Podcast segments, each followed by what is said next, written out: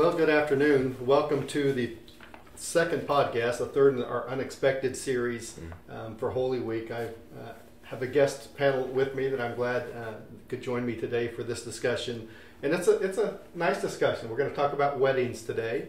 Um, I'm Pastor Eric Norris, the, the pastor of discipleship and connection at Westview. We have Pastor Dylan, who's our youth. Mhm. Is that the correct title? Youth pastor. Yeah, yeah, I'm the youth guy. All right, so he handles the mob, and uh, then we have Olivia who helps handle the mob.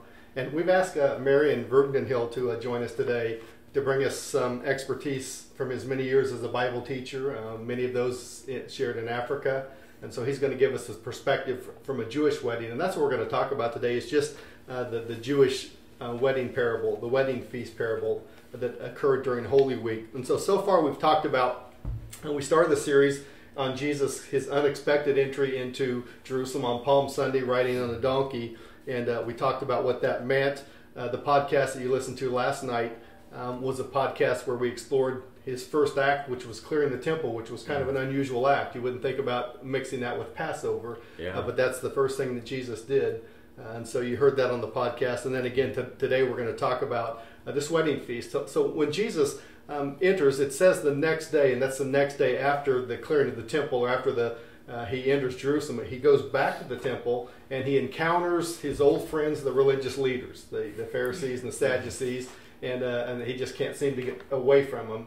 And they are, are incessantly trying to trap him, aren't they? They're trying to trap him um, to, to get rid of him is what they're trying to do. And so they um, he he engages them. He tells a couple of parables that are directed pretty much at them, trying to get them to you know to get a message to them. And uh, and he doesn't do that. And then he goes into this parable we want to talk about today, and that's this parable of this Jewish wedding feast that takes place. And so. Um, Olivia, would you share the scripture? The scripture today is from Matthew chapter 22, uh, verses 1 to 14. Yeah, of course. Jesus also told another parable. He said the kingdom of heaven could be illustrated by the story of a king who prepared a great wedding feast for his son. When the banquet was ready, he sent his servants to notify those who were invited, but they all refused to come. So he sent other servants to tell them the feast had been prepared, the bulls and the fattened cows have been killed, and everything is ready. Come to the banquet. But the guest he has invited ignored them and sent their own and went on went their own way. One to his farm, another to his business. Others seized his message and insulted them and killed them. The king was furious and sent out his armies to destroy the murderers and burn their towns. And he said to the servants, The wedding feast is ready, and the guests I invited aren't worthy of the honor.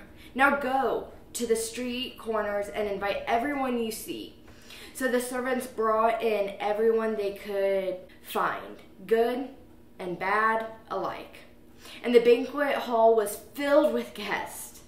But when the king came to meet the guests, he noticed a man who wasn't wearing the proper clothes for a wedding.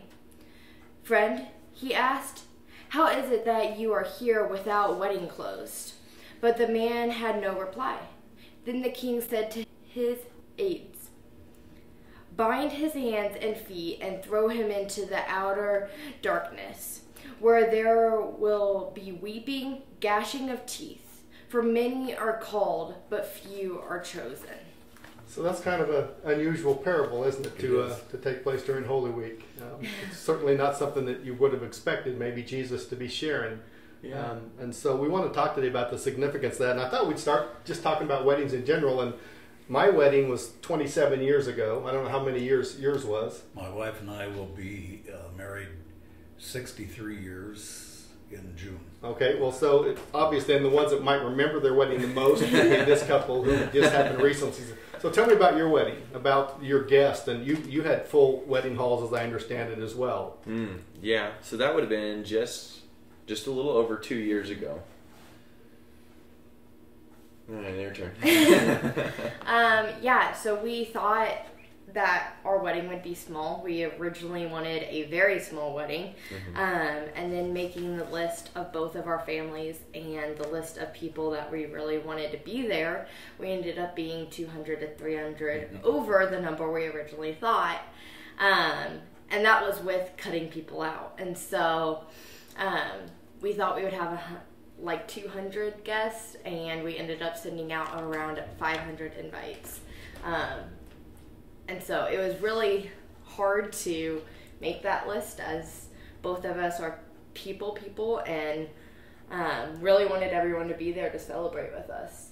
Yeah, it was pretty hard to narrow down, and it was amazing how quickly the number grew. Because you just you want the people Mm-hmm. that you care about to be there, Yeah, But and think of you, all the wedding gifts you got. yeah, yeah, which was enticing.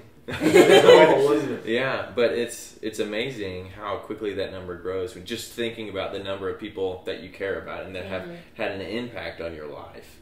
It yeah, that number really skyrocketed, which then also meant the number of wedding gifts also also grew. So no complaints there. And so you you had wedding clothes. I mean, you how, how many tuxes did you have to rent, and how many dresses did you have to make special? And Well, my dress was the most special, and there was only one of those. but we each had four people in our wedding, um, and then two ushers. And so you guys were all in suits, um, navy suits. Yeah, there was never a doubt that it was meant to be classy. Yes. which is what you were going for. That was the word classy, because you wanted us to look spiffy and nice and formal and all of those things. And so it was, it was the full get up. Yeah. Yeah, So many people showed up in dresses and um, tuxes and whatever to look classy. That was our goal. it was also at the beginning part of February, so dressing Yeah. down wasn't really an option for the weather either. So Yeah. The jacket stayed on the whole time and stuff like that to, Yeah. to keep warm. well, interesting enough, the things that you shared are part of the parable we talk about today. There was guests that were on the list. hmm Um, clothes are part of the parable, and so uh, what I've asked uh, Marion to do is maybe to talk to us about a t- traditional Jewish wedding and what that would have looked like, and and uh, how different it probably was, and how it's important to understand that as we talk about the significance and the meaning, the things that were unexpected and expected out of this wedding that we're going to take away from. So, mm-hmm. tell us about a Jewish wedding. Well, first to know that a wedding is really very special. It's a big deal. And as far back as history is recorded, there has always been a socially acceptable way practice by which a man and a woman are joined together in some form of permanent bond. We call it a marriage but uh, all cultures have a uh, a wedding of some kind, but it might be uh, quite a bit different than yours or or mine, sixty plus years ago. The Western marriage you just ex- uh, told us about about that, and, and it's typical. At some point, I expect Dylan uh, Dylan saw Olivia, and thought, that's a beautiful girl. I'd like to get to know her a bit better. It's pretty accurate. And so I expect that there was a period of dating, and you got to know her pretty well, and you thought you would like to make a de- have a deeper relationship with him. Uh, I expect it was fairly typical. Maybe you were down on one knee, uh, a ring, uh, an engagement, Mm-hmm. and a period of time when you were engaged. You set a date. You had a wedding. After the wedding was the reception, and after the reception was the honeymoon, Mhm. and that that whole uh, scenario, all of that is a part of our typical Western wedding. In the ancient world, the idea that you would, as a man, select your wife, someone who you would marry and live with all your life, uh, that, that was a strange concept. in fact, in even many cultures today, in Asia, in Africa, the idea that the individual man would ask an individual woman to marry him and they would individually together mm-hmm. they would plan a wedding uh, that that's not culturally acceptable and because they they do not favor individual decisions as much as in a as uh, a a group, a family, mm. making the decisions, and that's been true since the ancient world in in the, the, the time of the Bible. So, in the, the contrast is quite stark. The in these uh, cultures where you have uh, a, a, group, a family making these important decisions. You see, in, in many cultures, to choose your wife, that's too important for you to make alone. You have mm. to do that with your mm. with your family. Your career is too important to choose on your own. You do that with your family. Mm-hmm. And so the idea of a, in these traditional practices of including the family in all of your decision making, and that's what we see probably here in this parable. An arranged uh, marriage mm-hmm. rather than an individual mm-hmm. making those decisions. In arranged uh, marriages in the ancient world, as in many parts of the world even today, the idea of a compensation gift is, is very important mm-hmm. because the girl has great value in the family, and you are taking this girl away from the family, and so a compensation gift is uh, needs to be given, and what that is, how much it is, is up to negotiation. And you, as the man, might be as the, the potential husband, you might be involved in that, but this is family heads are going to get together and they're going mm-hmm. to talk about this and what is what it will be and what its value how valuable is this girl in mm. that family in uh, agricultural societies well let's say you came from western kansas and your family was a uh, were, uh, ranchers mm-hmm. Uh, how many cows is uh, olivia worth I, would like to see an answer to that question. a lot. a lot. A lot. Yeah, but but the families are going to decide that, you see, and they'll negotiate till they come to a, an agreement of what it would be. It might be monetary gift. It might be, in some cases, uh, a goat or goats or cows or mm. whatever is of value that the that the husband and the fam his family can negotiate and uh, so they will uh, come to an agreement. Now comes the betrothal. The betrothal is a is much stronger than an engagement.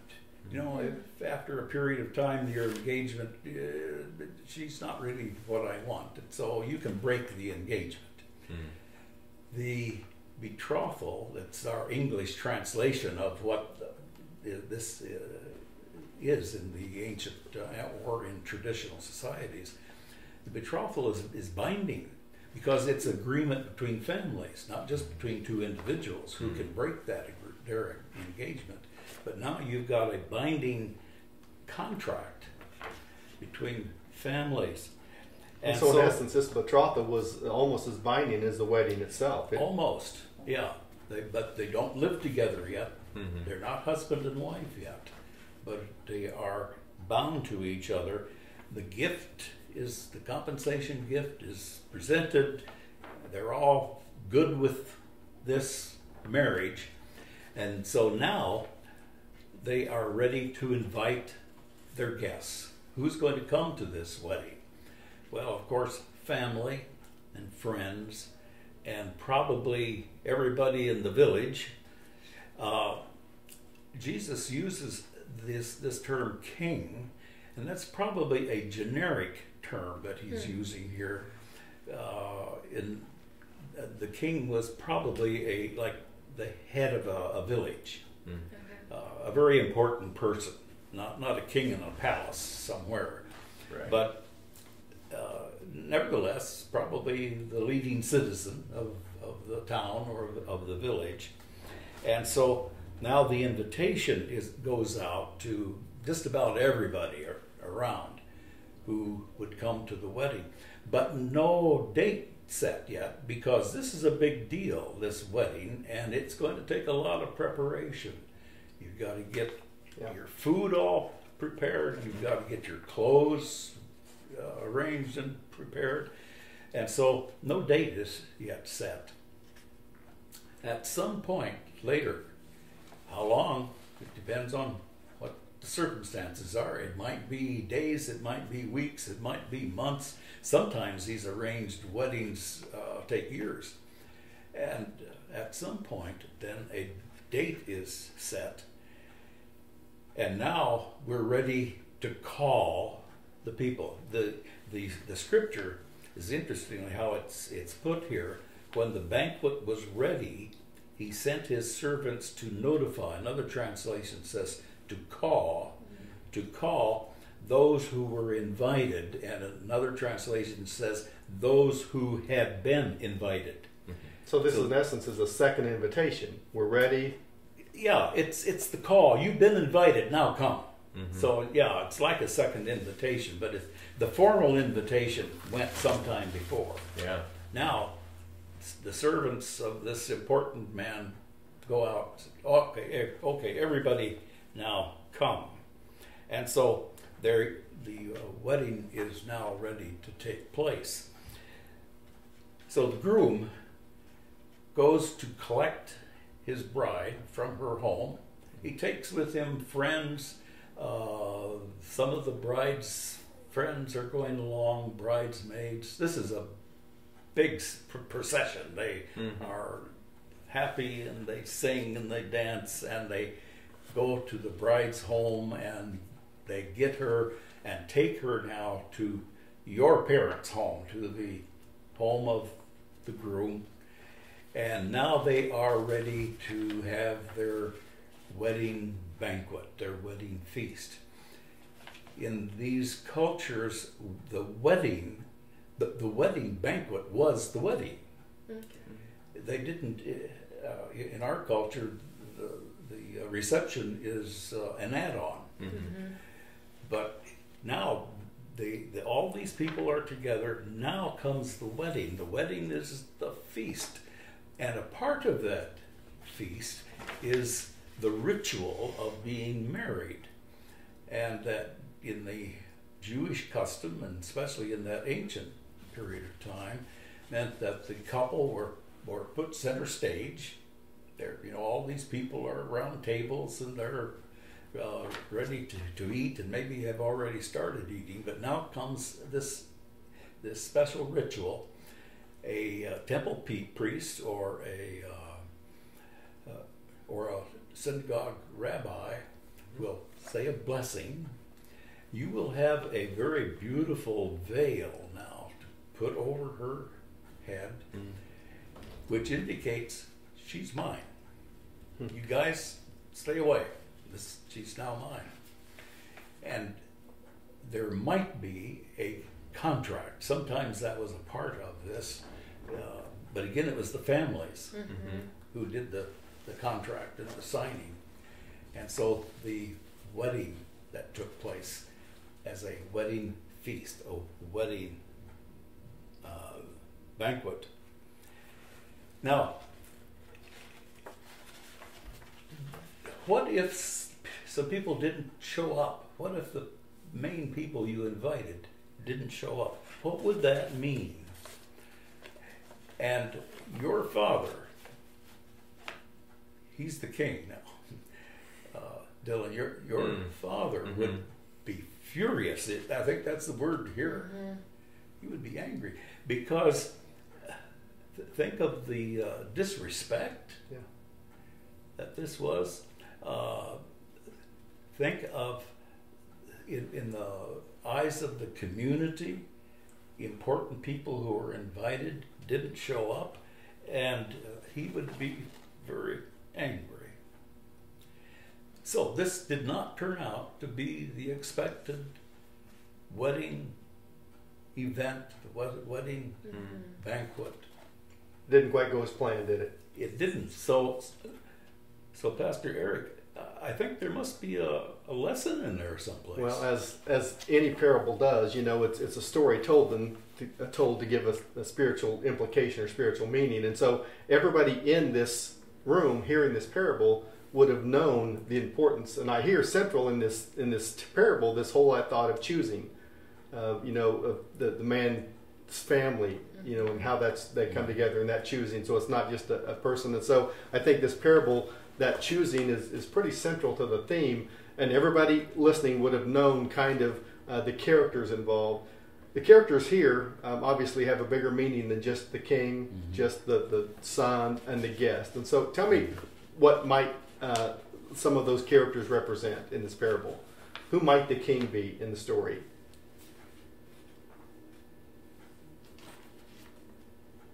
Well, Marion mentioned that the king would probably would have been the father of the groom. Okay. but if there is a lesson to be learned, that's that's it, what's interesting about these parables because the that relationship father son that's Mhm. obvious, but Jesus is telling a story here that has a deeper meaning. Yeah.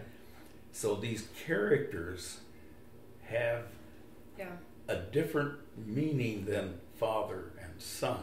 And remember, we'd said that he had just he has this ongoing battle with this group of religious leaders who no Yeah. doubt were listening as well, and so you know he's he's taken a few jabs at them as well. Right. Yeah. And so the the father in this case, you know, was probably God, God, yeah. Mm-hmm, mm-hmm. and then Jesus might have been the son, Marrying the church. Mm-hmm. and then, and then the guest. And so this whole idea of chosen, and so that's where I want to kind of go as we talk about this is, you know, did Jesus tell this parable, um, kind of in a way to get these Jewish listeners' attention, um, and this and that's I think because there were there were a chosen group, weren't they? this this group of guests were a chosen people, um, and so he sends the messengers out once. They get the invitation. He sends this group out to say we're ready. A second invitation come, and so we see God's graciousness there. You know, he's because there is a chosen group, and then they actually kill the messenger, and so you know Jesus is in, in Jerusalem for what purpose? He's going to end up on a Mm. cross. Yeah. Yeah. And so the messenger, the one sent from the king to gather the, the chosen, the invited, and uh, they, they treat him harshly and kill him. And so there's a little bit of deeper meaning in that, but uh, that's what a parable does. You know, it takes kind of a common, ordinary story and, uh, and gives some deeper implication. And so that's kind of all of the, the unexpected. Um, another part of the unexpected would have been um, this whole idea of the guest not showing up. And you mentioned it, it would have been a humiliating if you had invited all your friends. What if all 500 of your people, you got to the day of the wedding and nobody showed up? Yeah, that would have been very frustrating because it's not like they didn't know. Yeah. Like th- I would have cancel. expected them to be prepared for it Yeah. with Yeah. the invitation. It w- shouldn't have caught them off guard. Yeah. And so uh, in this case, that's exactly what happens in this story. And, and so we give that, that we take the lesson from that. And there's this whole idea of um, this chosen group of people who, by covenant, were chosen by God, weren't they? And uh, again, this covenant we, we call the Abrahamic covenant. So let's walk back a little bit. And so, what was the basics of this Abrahamic covenant? Well, the in, in Genesis chapter 12, where we read uh, this covenant with Abraham, between God and Abraham, and God said, if you if you follow me, if you obey me, this is rough paraphrase. If you obey me, I will bless you, and I will bless your seed. They use it's your family, Mm-hmm. and I will bless all those who bless you. And so it's it's a rather broad uh, promise of God's blessing upon His chosen one, which was Abraham, and then His chosen ones, the, all of His descendants, Mhm. as we know as the people of Israel. And so uh, the, this was God's family and the and throughout the Old Testament there are these analogies, these marriage analogies, which uh, help us to understand how close and how uh, strong Mm. that relationship was supposed to be. Yeah. And the whole idea of that, again, was God wanted a separate group of people. He wanted people that didn't look like anyone else around them. They served one God. Um, they, you know, God was their God. He was their people. And, and so just that whole idea of, of this relationship is pretty central to that, that theme in this Abrahamic covenant. And so in our parable that we're talking about today, you know, these wedding guests are the chosen. They're the ones that God says, hey, you know, I want you to be a part of my wedding banquet. I'm inviting you. I'm inviting you. And we see his grace and his mercy. Um, and then eventually his patience runs out, doesn't it? Mm-hmm. Yeah, because he sent, God sent the prophets over the years, over the centuries, many prophets that God sent Yeah. with the message, "You're my people, follow me, obey me, and I will bless you." But over and over and over again, Yeah. the people of Israel who were supposed to be following God and obeying God, uh, they disobeyed, worshipped idols. we talked about that on Sunday about the fact that, you know, prophecy way back to Daniel and Zechariah spoke to this time, and yet they missed it. Mm-hmm. you know, the, the, the chosen. And so, you know, the invitation's offered, you know, that it says right there, save the date, save Yeah. the date. And, uh, and they were so preoccupied that they missed it. And they give a whole bunch of reasons, you know, I'm busy, I'm going to, you know, I have to, to do this, I have to do that. I think we're guilty of that sometimes in our own lives, aren't we? We're, we're Pretty we see the excuses. invitation, yeah, we see the invitation of God, and, and all of a sudden we have all kinds of excuses. Uh, and so we see a turn in this parable where the guests are invited, the king gets furious. He says, you know, forget them. Let's let's go invite people who will show up. And so, what does he do? He invites us. He invites us, Yes. and that's that's the that's the short version of the story in the parable. He invites. He says, go to the streets, Mhm. just bring them in. Um, I don't know how accurate this is. In several read things that I read about the wedding, it was also um, the host responsibility to provide wedding clothes. Now, in your wedding, you rented tuxes, you had dresses made special, and if one of your groomsmen or one of your bridesmaids would have showed up and had the wrong tux or not the right dress, you know, you just said, "I'm sorry, but you can't stand up with me." Yeah, you're out. And so Yeah. we see that in this parable. So if the king, you know, provides the wedding clothes, it, it's kind of curious. I mean, the, in this parable, that's always kind of caught me off guard. Is I, I didn't understand the guy who had the wrong clothes. I mean, he took him off the street and invited him into a wedding. You know, Mhm. why would he all of a sudden say, "Well, your, your clothes aren't good enough"? Well, if you if the thought is that you know he provided the clothes, and that was another way to humiliate him and say, you know, you can't even wear the clothes that, that I give you for my wedding banquet. Mm. And so, Yeah. so tell me a little bit more about this guy in the wrong clothes. I- Is there any significance to that? Well, I, uh, again, you have the, the analogy of our Christian life, our relationship with God, as uh, as putting on clothing. You put off the old and you Mhm. put on That's right. the new. And so, when people accept the call to the banquet, accept the call to follow Jesus, we'll put it in our our relationship with God and with and with Jesus. It is much more than just uh, a a uh, head decision. I'm going to go and be a part of the church. Uh, there has to be some kind of transformational act in this relationship with God. Mm. Uh, we talk about the righteousness of Mhm. God. That's right. Uh, we we accept new clothes, and this is all has always been a an issue in the church that it's a, it's tempting just to go to church and act like a good Christian on Sunday Yeah. without putting on the new clothes, Right. without accepting the righteousness of God in our hearts and in our lives, in our practice. And so we become nominal Christians, and nominal Christianity, Christians in name only, has plagued the church over the years. And so this this parable speaks to that. You you've got to have on the clothes uh, that God offers us, uh, Mhm. righteousness. Yeah, and that's, I mean, I love this parable in the fact that we see God's grace.